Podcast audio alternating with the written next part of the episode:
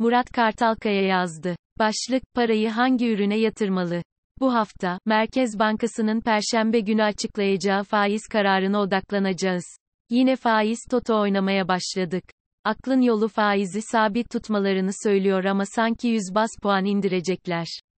Cuma akşamı özel bankaların hemen hepsinin bir anda mevduat ve kredi faizlerini aniden aşağı çekmesi, M B'nin faiz indirimin işareti gibi. Ben doların hedeflerine çok yaklaştığını düşünüyorum. Yöneticiler de piyasanın doyduğunu düşünüp bir Ali Cengiz oyunu ile dövizin de aşağı gelmesini sağlarlarsa oldukça havalı bir konuma geçerler. Döviz gevşer mi? Teknik olarak gevşeme yeri var. Mevcut iktidarın son üç yıl içinde defalarca şapkadan tavşan çıkarıp bir müddet dövizin gevşemesine yol açtığını biliyorum. Yine yapabilirler. U S D, T R Y geçen hafta, pazartesi dokuz virgül yetmiş beş seviyesinin üstüne çıkması ya da dokuz virgül altmış üç seviyesinin altına gelmesi yönü belirleyecek.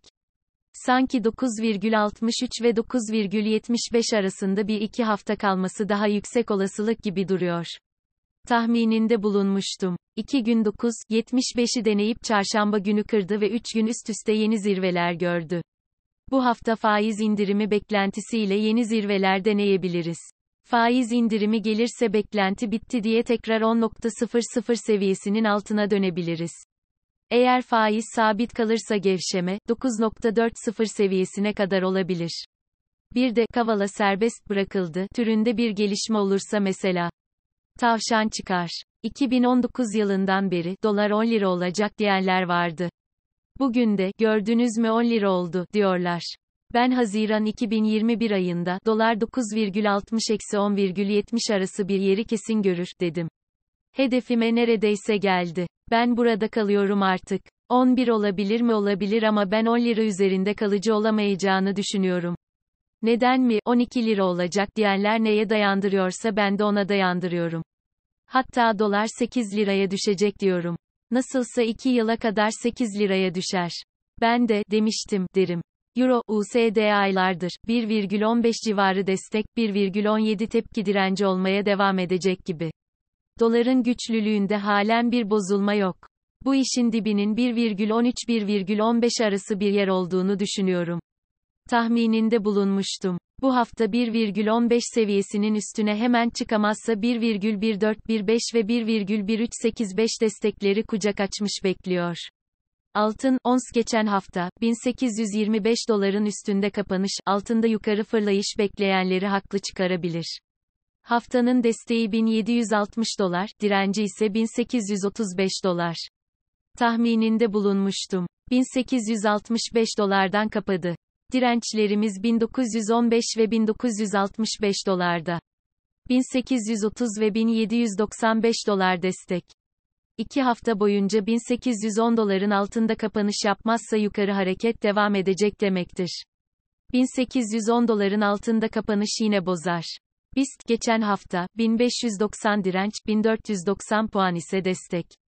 Tahmininde bulunmuştum. Ama çok dramatik bir hata yapmışım. Aylardır biliyorsunuz hacim artmadan borsa yükselmez diye yazıp durdum ama hacim hiç artmıyor diye son haftalarda hacme bakmayı atlıyordum. Önceki haftanın son üç günü ortalamanın bir anda iki katına çıkmış. Bunu gözden kaçırmam büyük hata. Geçen hafta da aynı yüksek hacim devam etmiş. Bu hafta desteğimiz bin beş yüz seksen puanda, direncimiz bin altı yüz seksen puanda. Biliyorsunuz aylardır orta ve uzun vadeli hisse senedi alımı öneriyorum. Fiyatlar çok ucuz, yabancılarda eninde sonunda gelecek diyordum. M B verilerine göre beş Kasım haftası iki yüz yetmiş beş milyon dolarlık hisse senedi alımı yapmışlar. Bu alış iki bin yirmi bir yılının açık ara en yüksek alışı. Üstelik BIST dolar bazında bir dolar altmış dört sent. Halen ucuz. Nereye yatırım yapılır? Ben, orta ve uzun vadeli yatırım yaparım. Ufak ufak hisse, tahvil, Eurobond alırım. Borsa her gevşediğinde endeks otuz hisseleri, faizleri her yükseldiğinde Türk tahvil ve Eurobond alımımı artırırım. Siz ne yaparsınız bilmem de karışmam da. Not, yazıdaki yorumlar, kişisel düşüncelerimdir. Bu yüzden hiçbiri yatırım tavsiyesi değildir. Ali Haydar Fırat yazdı, Kılıçdaroğlu ve helalleşme. Cumhuriyet Halk Partisi lideri Kemal Kılıçdaroğlu'nun helalleşme çağrısını, aslında izlediği siyasetin doğal bir sonucu olarak görmek gerekmektedir. Bu C H P'nin siyasal ve sosyolojik açılımıdır. Geçtiğimiz salı günkü yazısında yazarımız Murat Aksoy bunu, Kılıçdaroğlu'nun ikinci kurucu rolü olarak tanımlamıştı. Kılıçdaroğlu'nun bu çıkışı, siyasal ve sosyolojik açılımın ya da kurucu rolün yeniden inşası, temel olarak ayrıştırılmış, bölünmüş, parçalanmış, kimliksel yarılmanın ötesinde bir siyaset kurma çabasıdır. Bu kapsamlı dönüşüm istenci ne sağcılaşmaktır ne de Atatürk çizgisinden ayrılmaktır. Zaten sağcılaşmak değildir mevcut günümüz sağcılığının amacı. Tam da bu kimliksel ayrışma, ayrıştırma ve bunun temellendirildiği bir popülizm üzerine siyasetini kurmaktır amaç. Atatürk'ün çizgisinden kopmak hiç değildir çünkü yurttaşlık kurumu devrimci bir ilke olarak hangi kimlik ve inançtan olursa olsun herkesin eşit ve özgür bir birey olarak görüp, anayasal bir çerçeveyi ortaya koyar. Asıl mesele de Atatürk'ün bu devrimci ilkesinin gerektiği ölçüde uygulanmamasıdır. Özellikle çok partili yaşama geçiş ve sonrasında kimlik, inanç, yaşam tarzı alanında tam da C H P liderinin devletin yıpratılması dediği, benim devletin ele geçirilmesi olarak yorumladığım iktidar değişiminde, devletin bir kimliği ya da inanca sahip anlayış tarafından ele geçirilmesi, yağmalanmasının da ötesinde, diğer kimliklere karşı baskı ve zulüm uygulama siyaseti artık bir son bulmalıdır. Zira bu son bulmadıkça toplumsal ve siyasal bir barıştan söz edilemez. Devleti ele geçirmekten ve bir kimliğin hizmetine sokmaktan vazgeçip, bütün kurum ve kurallarıyla herkese eşit ve herkese aynı fırsatı sunan bir devlet modeli yaratmak hem yurttaşlar arasında hem de devlet ve toplum arasında çok sağlam bağların kurulmasına imkan tanıyacaktır. Ülkemizde çok ağır acılar yaşandı, bedeller ödendi ve travmalar hala etkisini sürdürmektedir. Ancak C H P liderinin vurgu yaptığı gibi bu artık böyle devam edemez. Yani yeni bir siyasetin kurulması, yurttaşların kimlik sömürüsünden kurtarılması, en çok kurucu parti olan Cumhuriyet Halk Partisi'nin ve onun lideri olan Kemal Kılıçdaroğlu'nun sorumluluğudur. Demokrasinin bütün kurum ve kurallarıyla işlemesi ve Cumhuriyet'in bu şekilde taçlandırılması, ikinci yüzyıla giren Cumhuriyetimiz açısından yaşamsaldır. Hiçbir ülke ve toplum bu denli parçalanmışlığı, ayrışmayı ve bölünmüşlüğü kaldıramaz. Muhafazakarlığın, Kürtlüğün, Aleviliğin, gayrimüslim olmanın, bir sorun alanı ya da baskı uygulanan bir alan olmaktan çıkarılması gerekmektedir. Sosyolojilerin bu denli yoğun karşılaştığı bir ortamda her mahallenin duvarını yıkmak gerekmektedir. Kemal Kılıçdaroğlu'nun çağrısı tam da bu duvarların yıkılmasını hedeflemektedir. Ülkenin kurucu partisi, Cumhuriyet'in ikinci yüzyılına girerken, yeterince ve gerektiği gibi uygulanmayan yurttaşlığın demokratik bir düzende bütün hedefiyle uygulanmasını arzu etmektedir. Dolayısıyla bu yeni bir kurucu siyasettir. Kimlik eksenli olmayan, kimliksel ayrışmayı hedeflemeyen, geçmişin ağır acılarını kanatmayan, onları saran, toplumun kendi iç barışı ile devlet ve toplum barışını gerçekleştirmeyi başarmak isteyen yeni bir siyasettir. Topluma ve devlete ilişkin bu yeni bakış, siyasal ve toplumsal bir aradalığın eşit temelde inşasını önümüze koymaktadır.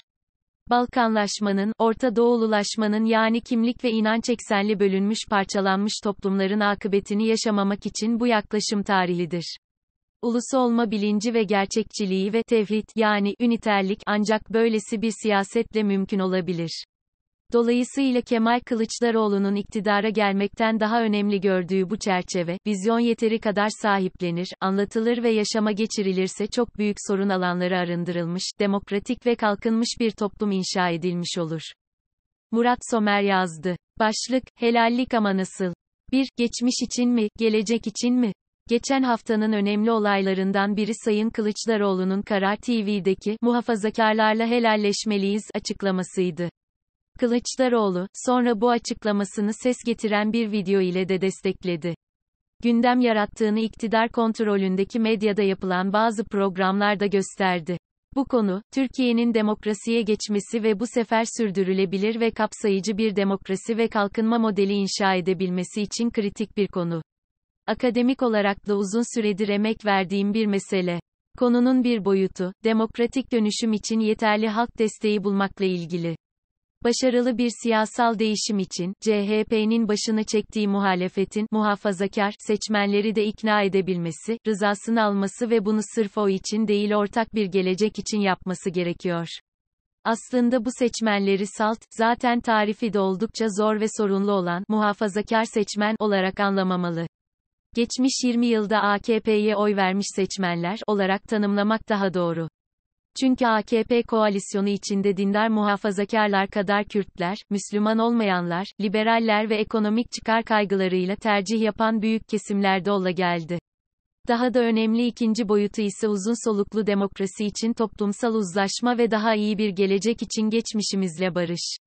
Böyle bir uzlaşmanın eksikliği, Cumhuriyet boyunca Cumhuriyeti tam demokrasiyle taçlandıramamamızın ve son yirmi yılda elimizdeki aksak demokrasinin de askıya alınmasının en önemli nedenlerinden biri.